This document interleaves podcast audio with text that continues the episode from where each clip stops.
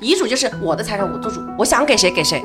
法律你不要安排，你不要安排我，你不要干涉我的自由，这就是我的自由，这是法律允许给我们的自由。但是我发现大家都把这个自由和权利给放弃了，我就听法律怎么安排。但是没想到我在那个时刻，我讲的我自己啊，当时别人发了照片给我看了，就是哭的不行，因为我当时那一下子我就想到了啊，我的孩子你这个时候多大了？然后我的老公，我想跟你说什么？我的父母，你们还在不在？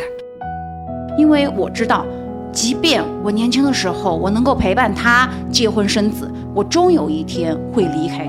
每个孩子他的成长的过程，就是跟父母渐行渐远的过程。嗯，他将来一定是独立的在这个世界上，然后我们也只是陪伴他这一。无需为他立碑，只愿玫瑰年年为他盛开。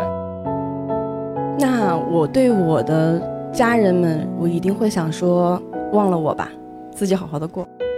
不要那么大爱，就应该女人应该多爱自己一点。我对我的女儿这样说，我对我的妈妈也这样说，自己最重要。每个人都有他自己的路。我们来到这个世界上一趟不容易，然后我们还有生命的延续，他们就应该记住我们，我们给他留下深刻的印象。可以不爱，但请别遗忘，第一次死亡是我的生理性的离开了这个世界。但真正的那个死亡是世界没有人再记得你被遗忘，就我们希望这个遗忘来的越晚越好。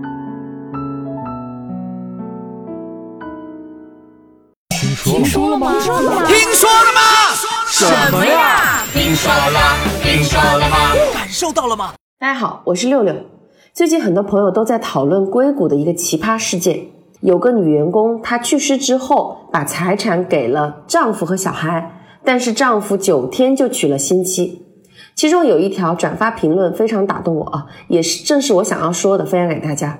不管活着多爱老公老婆，最好还是要把遗嘱列清楚。爹妈会管你的孩子，因为这是他们仅有的孩子的孩子，而你的配偶很可能在尸骨未寒的时候把你埋在前院，就忙着造新的孩子去了。正好我们之前就录了一期讨论遗嘱的节目。所以今天我们决定把这期节目提前上线播。大家好，我是茄茄啊，我是六六。今天我们要聊的这个话题呢，稍微的有一点沉重，呃，是关于立遗嘱这件事情。呃，我我们两个人其实最开始刚刚生完孩子没多久，六六就一直在安利我这件事情。我其实当时一直不是很懂啊，就像我们这么年轻的人，为什么要立遗嘱？我觉得我我要澄清一下，我不是只安利你一个人。安利了很多人，对我是逢人就安利。你这个安的是什么心？我会跟只要是有有孩子的人，或是即将有孩子的人，就会安利这个事情。就可能做了父母之后，这个心态会有一些变化。但是我当然现在我是可能慢慢能够明白你的这种想法，只是说呃一开始你跟我说的时候，我确实不太理解，因为就在常人的理解里面，我觉得是要么你很有钱。要么呢，就是像这种啊，TVB 电视剧里面，我们要争夺多少亿的家产，然后这个老人家时日不多了，就像这样的情况才会立遗嘱。但是我发现，其实因为六六本身你是中华遗嘱库。我就是立遗嘱的人，哎，历史专业，跟这个是非常相关的。就是通过你的这个跟我有时候案例的时候，我发现好像并不是这么回事儿。现在就是年轻人好像立遗嘱的倒还挺多。嗯，我觉得先给大家科普一下中华遗嘱库，大家听的比较多，但是不知道它是干什么的。呃，中华遗嘱库它是一个专业的做这个遗嘱服务的，而且是综合性服务的一个机构。它是呃从遗嘱的咨询到遗嘱的订立到后面的遗嘱的保管管到遗嘱的传递这样的整个一个过程，它是有专业人士、专业团队、专业的机构来为这个大家服务的。我就简单来说，因为我是这个长沙服务中心的一个负责人嘛。那么我们做这样一个一件事情，就是因为我们意识到了，其实，在我们中国人，在大家的经济基础都已经很好的情况下，每个人、每个成年人、每一个有了自己的传承的对象的时候，也有了孩子的时候，我觉得每个人都需要有这样的一个意识，就是我怎么来给我爱的人有一些保证和一些责任，怎么去传递我这些责任？简单就这样。我记得你当时跟我讲过有一个仪式感。对这个仪式感可能对于很多人来讲，反而会在那一刻突然意识到人的生命对于你个人的意义。我记得当时你说你立遗嘱的时候有一个非常丰富的仪式感，你当下是哭了的。我记得我当下的那种感触是，只有在那一刻的时候会是感受非常深刻的，因为你确实不知道自己是在哪一天让你的家人、让你的女儿看到这一段视频，这种仪式感的一个一个满足，我觉得就在那一刻是非常非常的丰富的，我都一下子都无法形容出来，所以我自己会觉得，呃，为什么我会逢人会讲遗嘱，就是讲这个问题，就是对我自己所爱的人一个交代。然后今天这期节目我要沉重，对，有一点 不能这么有点沉重，我已经开始鼻头有点酸，所以我要暂时退出下群聊，因为我们今天为了聊这个话题，呃，我们原本是请到了另外两位嘉宾，首先呢，就是我们可能大众意义上的，第一是中产阶级，呃，有一定的资产，然后呢，在社会上也是中坚力量，对，包括在家庭里面呢，又是在养儿育女。但是后来我们其实也聊到了，像九零后现在立遗嘱的很多嘛，所以我们今天临时又新加入了一位九零后的嘉宾。我先介绍一下三位嘉宾，第一个是我们的这位夏天，就是我简单来说，她就是一个海归的中产阶级，然后有着高的学历和认知程度的女士，夏天女士。Hello，大家好，我是夏天。好，然后还有一位是我们长沙著名的这个婚纱机构玫瑰之爱的这个老板娘蜗牛女士。嗯，大家好，我叫蜗牛。哎，好，然后最后一位呢，应届毕业生，我们的洛河。对，大家好，我是洛河。呃，这是我们的老嘉宾了，但是我们很希望听到就是关于年轻人对于这个方面的一个看法。嗯，接下来呢，我就希望大家不要去拘泥于别人怎么看这件事情，或者说遗嘱这件事情是什么法律上怎么规定的，不用去想，就是关于生死这样的话题，大家是怎么想的。所以我想先问问年轻人，最年轻的这位零零后啊，洛河，关于这个死亡这个话题，你是怎么想的？其实今天露露姐你们找到我的时候，我当时一下子特别的懵，因为我觉得这个事情可能离我还比较遥远。然后，呃，你说到遗嘱这个事情和刚刚你说的这个怎么看待死亡这个话题，其实我到今天我确实是，呃，没有细想过的。我觉得死亡是一件很沉重的事情吧。是因为刚刚我们说的话，所以你觉得沉重的吗？呃，不是不是，嗯呃，不知道就是露露姐，你们有没有知道前一段时间的两个就是和我这种年纪差不多大的年轻人，他们就是自杀的一个事件。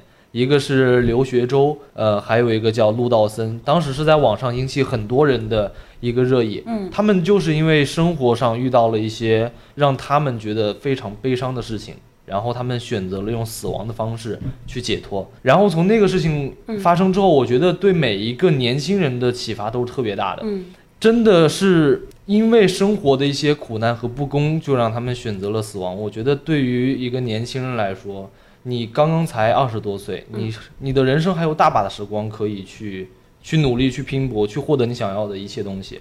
嗯，就是要有勇气。嗯我觉得应该奋起抗争。嗯，对。那对于这件事情，如果说某一天，一个你的同伴、你的同龄人跟你突然谈起来，嗯，对于死的这个这样的一个事情，或者是死后的一些想法，你会是怎么来看？你会觉得是不是他有什么？我觉得一定会的。一定会的。对，因为嗯一个正常的一个年轻人应该都会像我一样，不会考虑这么远的问题。如果有一天他突然和你说起来，我觉得那一定是他遇到了什么？对，这就是之前有一个就是九五后的一个博士生，男的，就是湖大的博士生，然后他当时在我这里立了一份遗嘱，他是想要把他所有的这个存款在死后留给一家这个就是遗传病类的这种这种基金会。那他做这件事情，别的就不说，就在最后他立完遗嘱的那一天，他跟我讲了一个事情。他因为也是九零后嘛，他说：“周律师，能不能这件事情先不要跟我的父母说？”哎，我当时就以为是不是父母不愿意你捐出这个钱，然后他跟我说不是，他说我觉得如果我告诉了我父母，或者我父母通过什么渠道知道了我立了遗嘱，他们会以为我出大问题了。但实际上，我跟他和他的女朋友接触了多次，他就是正常恋爱，然后正常学习，然后什么都跟别人没有不同。他只是说，曾经他有一次生病，然后他也是一个偶然的机会，他就说，哎，是如果万一有一天，嗯，他如果不在了，他他有没有什么东西可以留给大家的？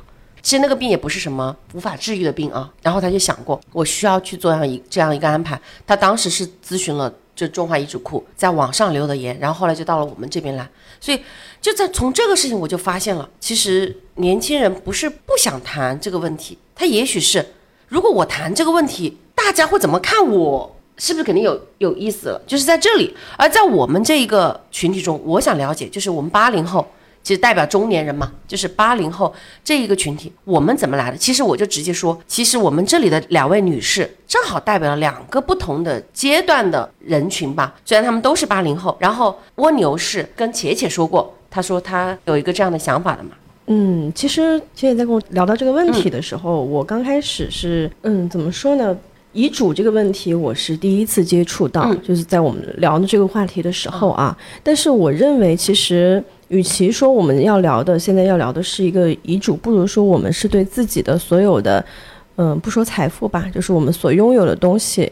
嗯，如何去进行一个传承和一个分配？我觉得这个问题是我很早就在呃思考，并且在着手去规划的问题，所以我对今天这个话题也是非常感兴趣，也想来了解一下今天大家的一个想法。所以你其实是对这个话题是开放的，你想多了解。不仅仅是开放，我觉得传承，就刚刚聊到死亡啊，我觉得死亡包括你自己的传承，还有一个分配，这个也是一个教育问题。嗯，因为我女儿现在要上小学了，嗯，我是大概是从她读幼儿园开始，就在跟她有聊到死亡这个事情啊，嗯，就是从花花草草、小动物，还有我们人类的他身边的所有的人，我都有跟他埋入这个死亡的这个意识。嗯嗯，我是希望什么呢？我是希望我的女儿能够像我现在一样，把死亡看成是一个很正常的一个事情。那她的呃东西怎么去安排？她死的时候，她希望哪些人，她爱的哪些人能够得到什么样的保护？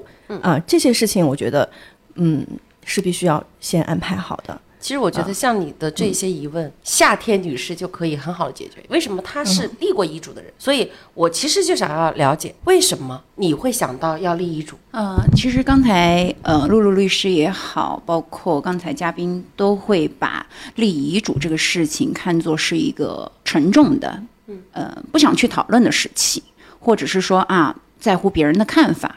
嗯，说白了，到我这个年纪，三十出头哈，我不介意别人怎么看我。我不会因为说你觉得这个事情不行，我就不会去做。首先，我有这个独立性；第二个，我觉得立遗嘱对于我来说是一个开心的事儿。所以刚才露露律师分享的，他那那天录那个视频公证的时候，他是一种沉重的，或者是说不可言喻的、特别激动的这种心情。我当时录这个视频，你到时候可以去看那个，就是。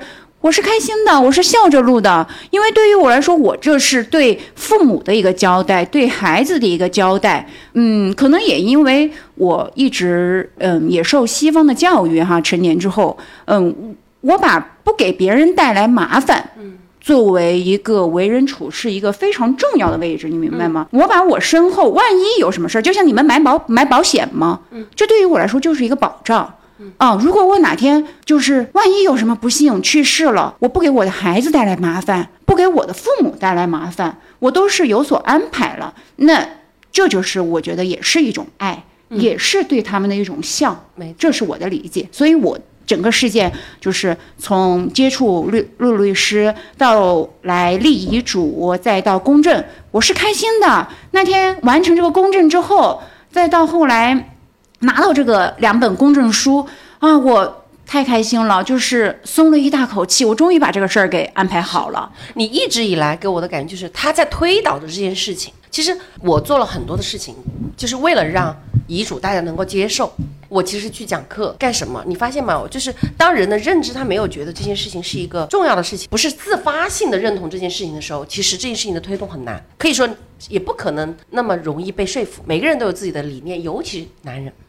女人还好一些，夏天她是第一次来，就是已经带了很明确的目标，我要立遗嘱，什么时候可以立，啥时候，然后每一步每一步都是她在那里想尽快的完成，这这对她来说就是一件紧急而又必要的事情。我觉得夏天她就是她其实是讲的过谦虚了，其实她不仅仅是不给不给别人添麻烦，她其实是想要能够。保障好他所爱的人，将来不被受伤害。我们很多人立不立遗嘱这件事情，是我想着我能够将来给他们减少一些不必要的一些斗争，让他们受到伤害。而我因为见了太多的继承的案件，所以这些东西就到了我们的这个这样的一个想法。但是我不管怎么说，我觉得其实像夏天这样的一个认知程度的是很难的，他应该是在自我的认知中间到了这个层次。而我认为大部分人，因为我们汉文化，我我是看到那个《奇葩说》里面是马东说过一句话，他说，其实如何面对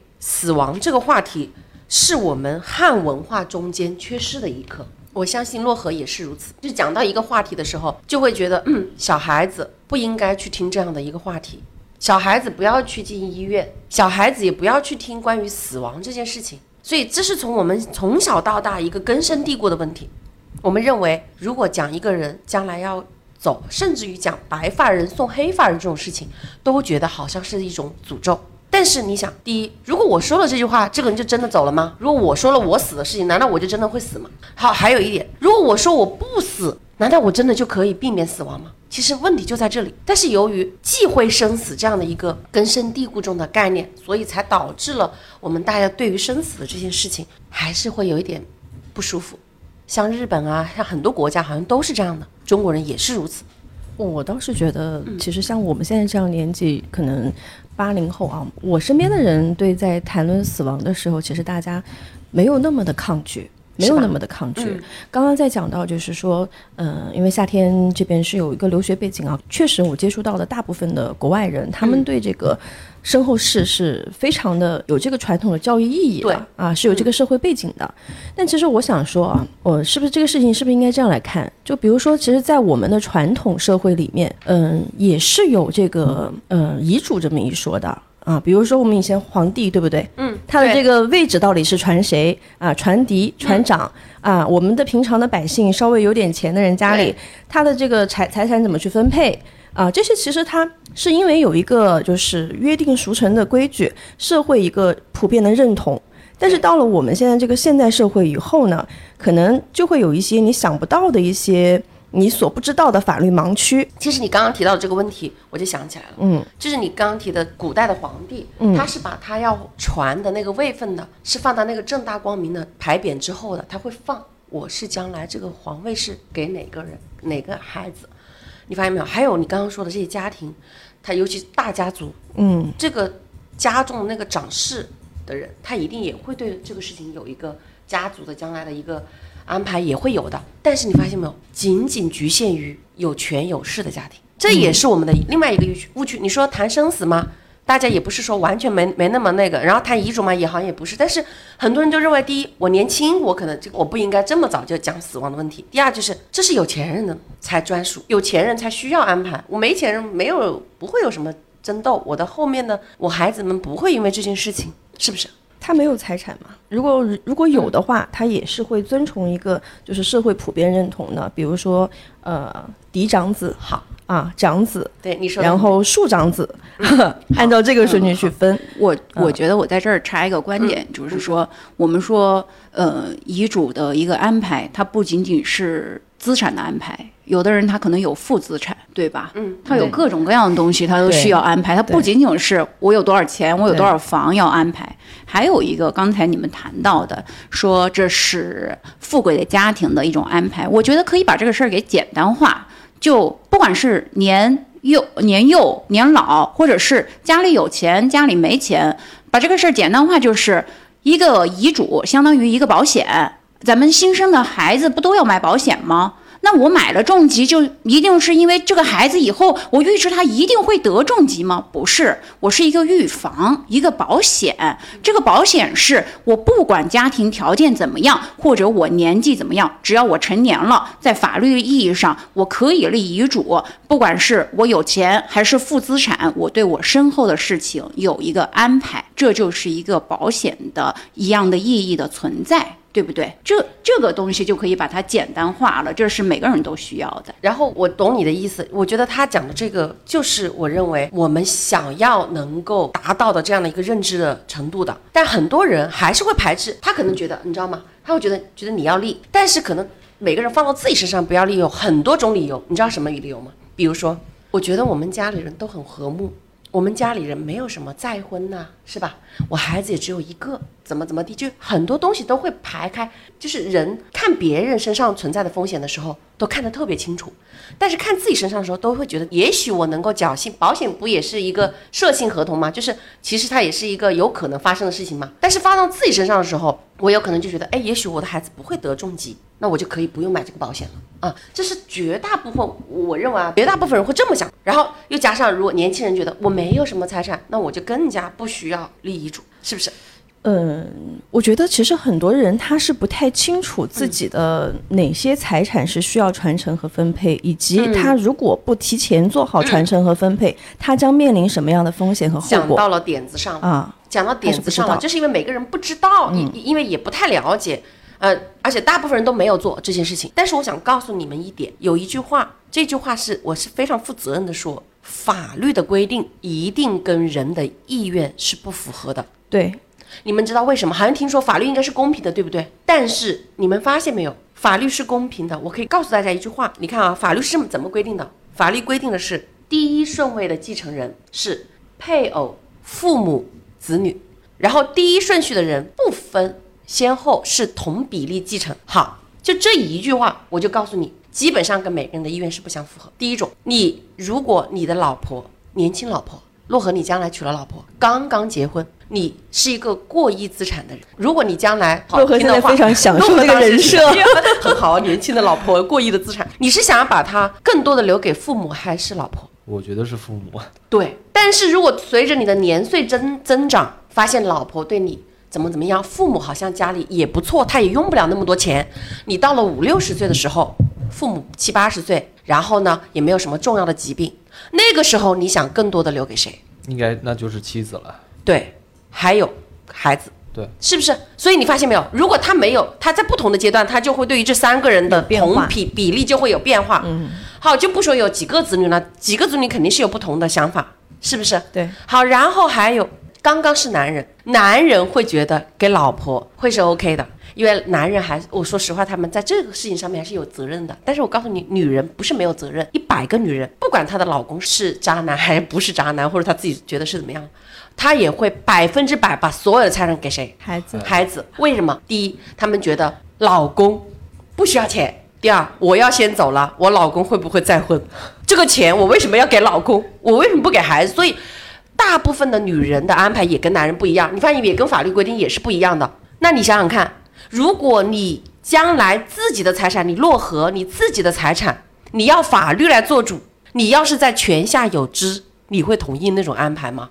不管在哪个阶段发生意外，我可以跟你讲，法律的规定，只要你没有留下遗嘱，法律的规定一定跟你的意愿是不相符合的。你的财产肯定是希望自己做主。什么叫自己做主？就是立遗嘱。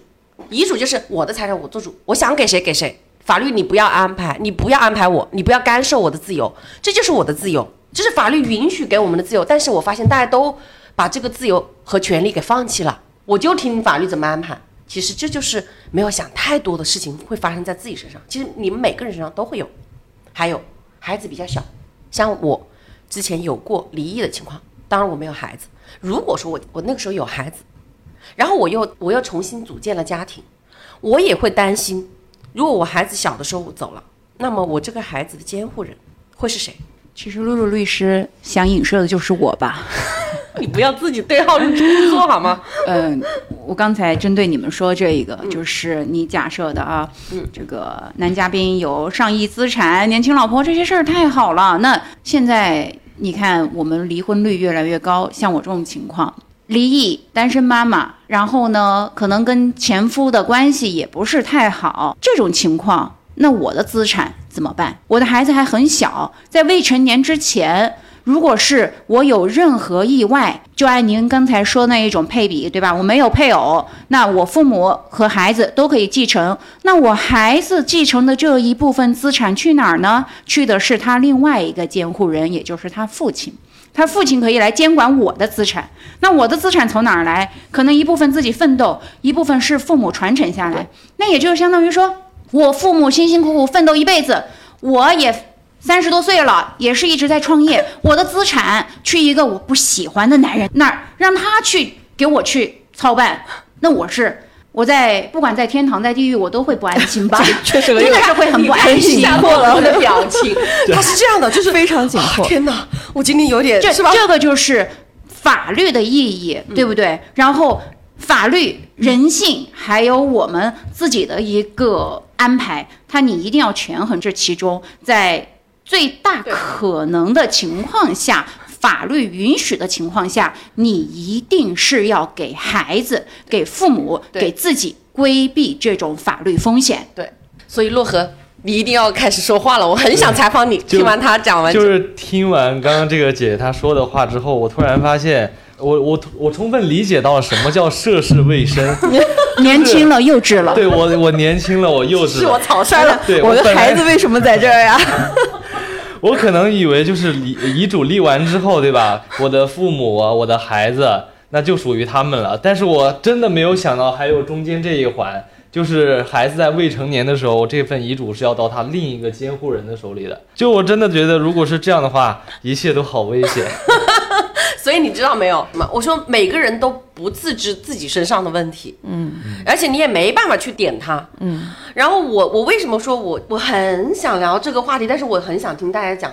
今天我觉得把夏天请过来是真的 完完全全，还甚至超出了我对这个事情，他就是这么简单粗暴。这个事情你能不能接受？你换成他的地位，你能不能接受？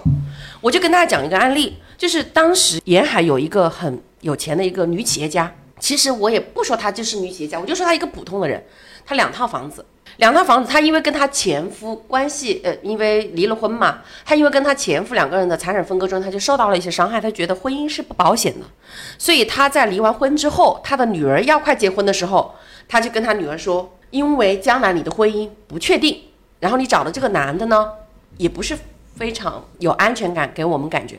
所以我认为，在你结婚之前，我先把我名下的资产先传承给你，然后让女儿就有持有这些财产，就变成了婚前财产嘛。离婚不就分不了吗？对不对？他就这么安排的。然后就在他后来把这个房子提前过户给了他女儿之后，就发生了激烈的争执。后来就是在离婚诉讼中，然后由于这个女生遭遇车祸，突然就走了，也没有留下遗嘱嘛。那你想想看，他周女士自己的财产全部提前给了女儿，是不是女儿名下的这个资产遭遇了这样的一个要分配的事情？那按照法律的分配，周女士自己的百分之百的资产有三分之二在她最恨的两个人手上，一个是她的前夫，一个是她的女婿，这就是这一个真实的案例。就是大家总会觉得不会发生在自己身上，会觉得这是小概率事件的事情。如果我做遗嘱没有任何坏处的话，我为什么不去避免那些小概率事件呢？遗嘱没有立遗嘱没有任何坏处，你立了遗嘱第二天就过就会挂吗？你立了遗嘱，然后你的身体状况就不好吗？我是去年九月三号，我记得非常清楚，立的遗嘱。我是在中华遗嘱库立的这个遗嘱。我当时立这个遗嘱的时候，它是有一个环节，因为因为中华遗嘱它是专门立遗嘱的一个机构，它有个环节叫做幸福留言，就这个环节跟你的财产分配无关，跟你的意愿无关。然后给我在立遗嘱之前，给我一段时间，他给我录一段视频，他就会跟我说，这一段视频是将来会要放在你的家庭中给他们看的，就是在你不在的时候，连同这份遗嘱给到你的家人。然后当时我不觉得，因为我帮那么多人做过这个遗嘱，我也帮那么多人去做过这种幸福留言。因为这这一部分的环节，我常常忽略了。因为我作为一个法律人，我是个理性的，我觉得感情这一部分不是我要触及的，我也没有去体验过。我只帮他去做遗嘱的草稿，只帮他去做后面，就你说的公证处的那个环节，这都会去做的。但是没想到我在那个时刻，我讲的我自己啊，当时的别人发了照片给我看了，就是哭的不行。因为我当时那一下子我就想到了啊，我的孩子，你这个时候多大了？然后我的老公，我想跟你说什么？我的父母，你们还在不在？真的就会想到那些问题。所以，所以其实他的冷静是一种，就夏天的冷静是一种对这个事情的客观、客观的一个面对。对，呃，你是在处理这个事情。对。而露露的这个流泪，其实你是沉浸在当时的那个氛围中，想到自己若干年后以这种分这种方式和家人再见面的时候的那种感情，对，被自己的感情所打动了。对，对对，嗯，我还是很理解这种感情哈，就是我觉得作为女性，特别是经历过婚姻，对。呃，然后生子，然后再离异哈，我经历过太多感情上的风暴，然后，嗯、对于这样事我是怎么处理的？嗯、我除了立遗嘱之外，首先，嗯、我在三十岁之后，我记得我是三十岁那一年离异的，我那一年决定我要开始做自己了，我自己的快乐很重要，但是父母也很重要，我知道。嗯，也许是我送父母，也许是父母送我，这都有可能。那在生活中，我会更多的去向父母表达我的爱，表达孝顺。呃，然后呢，我对我的女儿，我女儿才现在才五岁多哈，嗯，我从小都会给他写一本日记，就像嗯傅雷的那一本家书一样。嗯，里面有很多细小的问题。我看这本书的时候，我觉得哇塞，一个父亲这么啰嗦，什么事儿都写，太啰嗦了。但是当我自己每次去写这一个家书的时候，我也很啰嗦。我把除了遗嘱这里边的资资产分配之外，法律风险给它规避好了之后，我把我的这种爱、这种情全都写在文字里面，因为我知道。即便我年轻的时候，我能够陪伴他结婚生子，我终有一天会离开他，所以对，在每一个阶段，包括我跟他父亲是怎么样相识相爱，甚至之后在破裂的这一种所有的过程，包括他每一次他的一个小小的进步，或者是上新的学校，我都会把它写在这里面，写在这里面也是一种情感的输出。我这一辈子。现在怎么走，今后怎么走，如何做人，如何看待感情，甚至我在这里面我还教我女儿怎么样去恋爱，还会告诉她以后你什么情况再去决定要不要孩子，我都会写在这里面。这也是我们我说的，我觉得除了遗嘱的一种法律上的传承，这是一种你的情感三观、情感。还有你的一种家风的传承，对我觉得这也是一种形式。我今天想给大家说的是，遗嘱它只是法律上的，但是我们可以从生活中各个方面去跟父母也好、配偶也好、子女也好传递更多的信息和更多的爱，这都是一种传承。哪怕是父母走的那天，他也可以带着你这种爱走，这是最好的传递。哦，我听完这里我就很想问夏天，你是通过什么方式来记录这个？我觉得太有意义了。我就是通过文字，就是我手机还是就是本子写。写？我们现在社会这么发达，像我们都用微信，我还是过年过节我会给我的好朋友手写卡片，嗯，这是一种仪式感。我给我的孩子就是一本又一本的日记。我会这样去写，在写的这个过程当中，就像你刚才说的那样，就是一种感情的输出啊，对，对不对？这可能也是为什么真正到我去立遗嘱的时候，我好像感觉我很淡定，因为平常我太多这种激动的时刻已经就透露在这里边儿而。且你已经无数次对的，就是我女儿可能以后看这本日记的时候，都会发现上面有很多我的泪痕。因为夏天他在我的心里是那种人，就是他把他把所有的情感他是埋藏在深处的，因为他觉得情绪是不能解决任何问题，所以他遇到任何问题的时候，他都是笑，而且是很乐观的。但他内心深处所受到的伤不比任何人少，他只是把这些东西埋在心里，因为他觉得这些东西没有用，他觉得给别人是给别人添添麻烦，所以他经常在处理问题的时候就这样一种。所以我觉得作为女人来说，我一方面我非常羡慕，我也觉得我慢慢的好像也是这样的一种人，因为我觉得情绪发泄没有用，但另外一方面我也是觉得一种遗憾，我不希望我的朋友或我自己、我的家人这么坚强。他就是让我会觉得很心疼。他最多做的对我情感最多一次就跟我说：“邹律师，我今天晚上喝酒，你来不来？”就大概就到这一个点了，就是他最多的一个情感就是没有了凡事都想开一点儿，就是没没那么多，就是没了。有有什么事一顿火锅解决不了的，一一杯酒解决不了的呢？如果解决不了，那就来两杯酒，吃两顿火锅，再加一顿烧烤，第二天又是新的一就是这天，就是真的就是这样，就是没有那么多，可能也是，就是我现在也经常说，没有死亡就没有新生，凡事都想开一点。所以我决定三十岁之后，我不在乎别人看我立遗嘱这个事儿怎么办，这个事儿就是给我，就像陆陆律师说的，没有任何坏处嘛，给我带来好处，那我为什么不做？除非就是一点费用，那无非就是少买几件衣服，少吃几顿牛排，钱就回来了。但是可以省省很多很多事儿。我觉得就夏天姐的这种想法就特别的豁达。然后呢，因为我可能不像几位姐姐一样有那么多的牵挂和羁绊，可能遗嘱对于我来说就是我留在这个世界上一点痕迹的一种方式。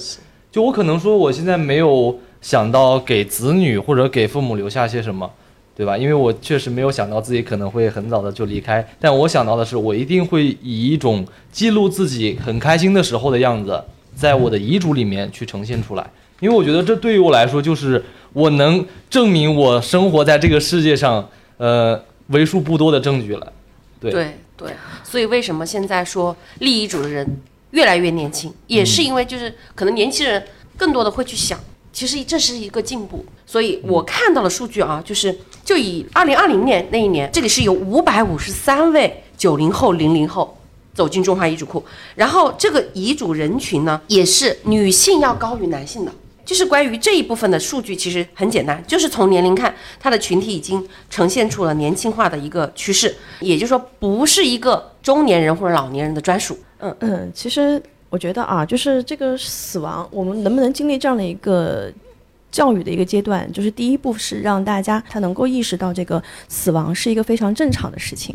好，咱们不回避死亡这个事情之后呢，然后我们就得去明确哪些事情是我们需要传承的。啊，比如说我们刚刚有讲到我们的呃房产，可能我们的这个证券资金，嗯啊，比如说还有我们的其他形式存在的一些资产，这些是需要遗嘱去明确的，对吗？那么还有什么样的东西是我们能传承的？嗯其实我觉得，在我看来，最好的一种社会状况是什么呢？就是哪怕我今天可能。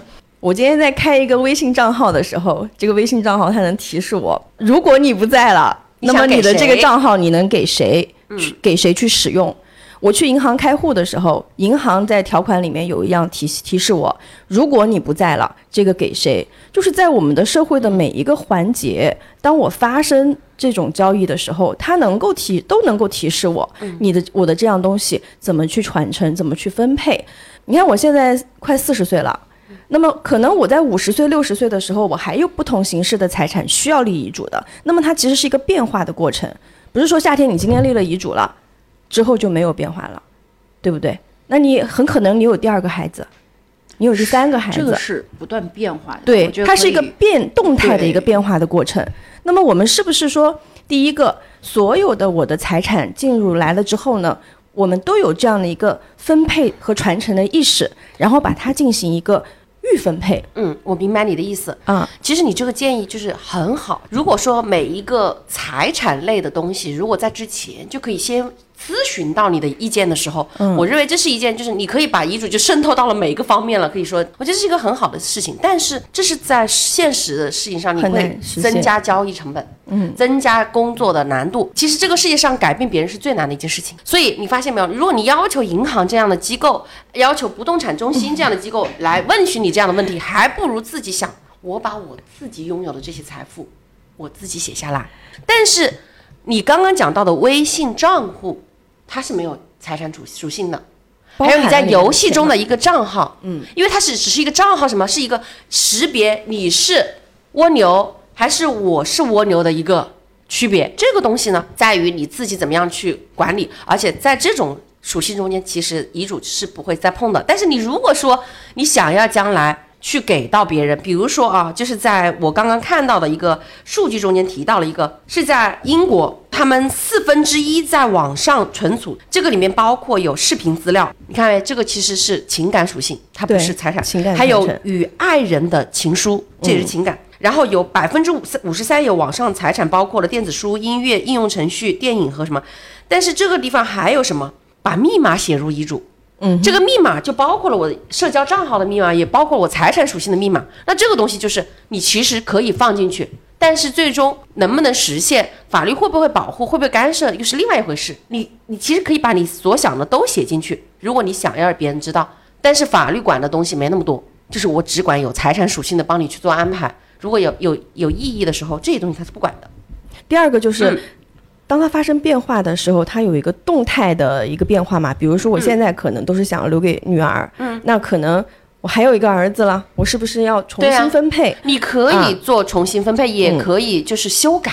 嗯，就是比如说我我我列了十条我的分配意愿，但是我可能前五条我不用改，我后面五条我更改是没有问题的，对，所以我觉得一直可以进行修正。最最简单的方法就是拥有一个律师朋友，是是 最简单的方法。呃就是嗯其实不难，真的是在这件事情上面，其实只从从合法性来说，我们就是保证你们的合法性、嗯真实性、有效性，还有这个内容符合你的意愿，就这么简单。所以我还是更多的是想要，我觉得你蜗牛，你已经是完全。我觉得你已经往这个方向已经就是已经是决定了要去做了，所以我更多的是想知道你们的内容，比如说你就先别别管法律怎么规定，你有什么希望传承的东西？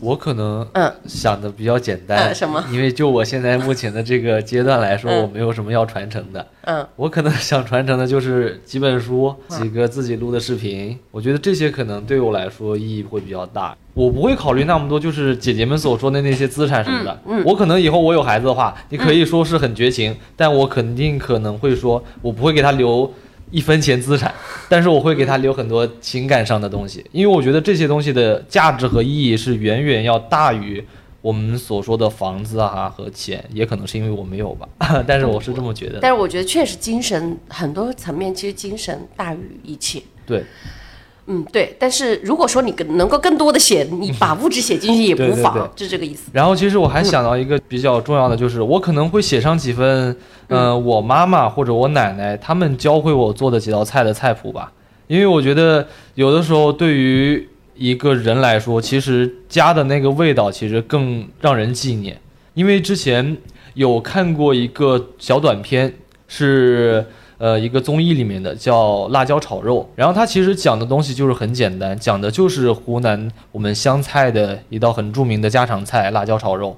然后呢，里面的一个男生，他就是一直在寻找这样一个味道。嗯，然后最后他拿出手机，是他妈妈给他留下的语音，教他怎么做这个辣椒炒肉，要用螺丝椒啊，还有什么辣椒啊。然后完了之后，我们可能以为这他就是在和妈妈正常的聊天和通话，结果到最后那一刻，他妈妈在最后的一个视频当中说。妈妈马上要离开你了，没有什么能够留给你的，只是想让你一个人在外面的时候还能尝得到妈妈妈做的亲手的味道道。因为其实呃不说我呃妈妈怎么样，只是我觉得我一个人在外面也是这样，我一个人在湖南，我可能吃不到家乡的那个味道。但是我觉得每次打电话跟我妈妈问这道菜怎么做的时候，要该放些什么调料的时候，嗯那一刻我觉得那种味道的传承对我来说也是非常重要的。对，所以我觉得遗嘱对我来说不仅仅局限于所谓的资产你是不是会有一些行动了？我感觉，啊，我可 能我感觉他今天有点触动。开始对记录。对是蜗牛，你觉得呢？其实很矛盾啊。嗯，财产的传承，我觉得这是毋庸置疑的。我们都很想把自己的嗯所拥有的资产，按照自己的意愿去留给自己想留的人。嗯，至于精神这方面呢，我很赞成刚刚夏天的一个说法，就是其实我们是在平时的生活中，就在对我们的子女啊，我们家也是个女儿，我也是，就是我觉得教育女儿在，我现在对我女儿的要求是：第一是身体健康，第二是心理健康。那么在教育她的，不管是情商也好，还是她的财商也好，嗯、包括她的情感价值观也好，我觉得这些是很重要的。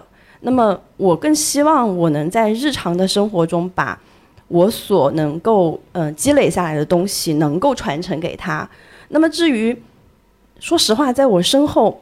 我到到底要不要留那么多的东西，精神上的东西，让他经常来看着这些东西呢？我更希望他能够从平时传承到我的这些，就是带着我的影子吧，然后再抛弃我这个人，就不要那么有负担的，每天想着妈妈，然后就很好的自己快乐的生生活下去，最好是轻装上阵是最好的。我想每个妈妈应该都是这么想的。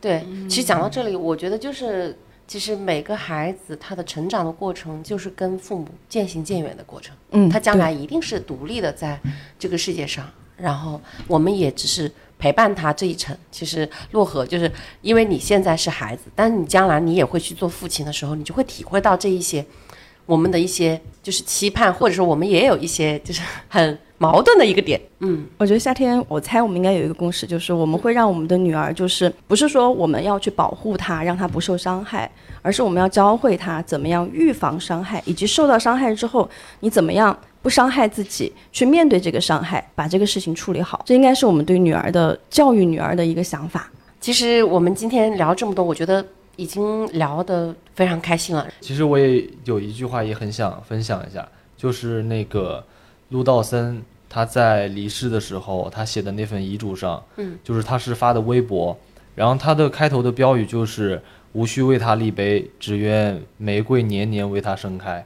哇，就他其实可能也就是像几位姐刚刚说的，不想给别人添麻烦，然后写下了这样一份东西。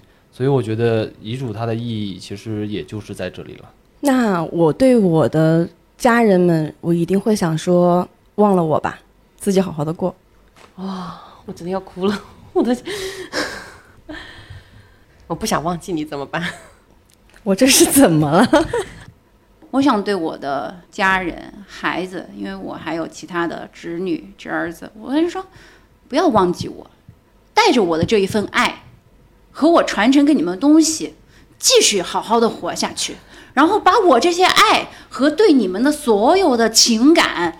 包括我在小时候，哪怕是打你一顿，你们把我这种东西都深深的记在脑子里面，然后你们好好的活下去，再继续传承给你们的下一辈。就像我经常会给别人说的一句鸡汤的话，就是罗曼·罗兰说的：“世界上只有一种真正的英雄主义，那就是认清生活之后依然相信、热爱生活，这样才是我们真正追求的生活。哇塞，我都觉得，就是你讲完这一段之后，我们真的不用再说什么了。这也是我所认同的一。完全旁观者的身份，然后围观了一整期节目的录制，然后刚刚听完蜗牛，就是真的是哭了。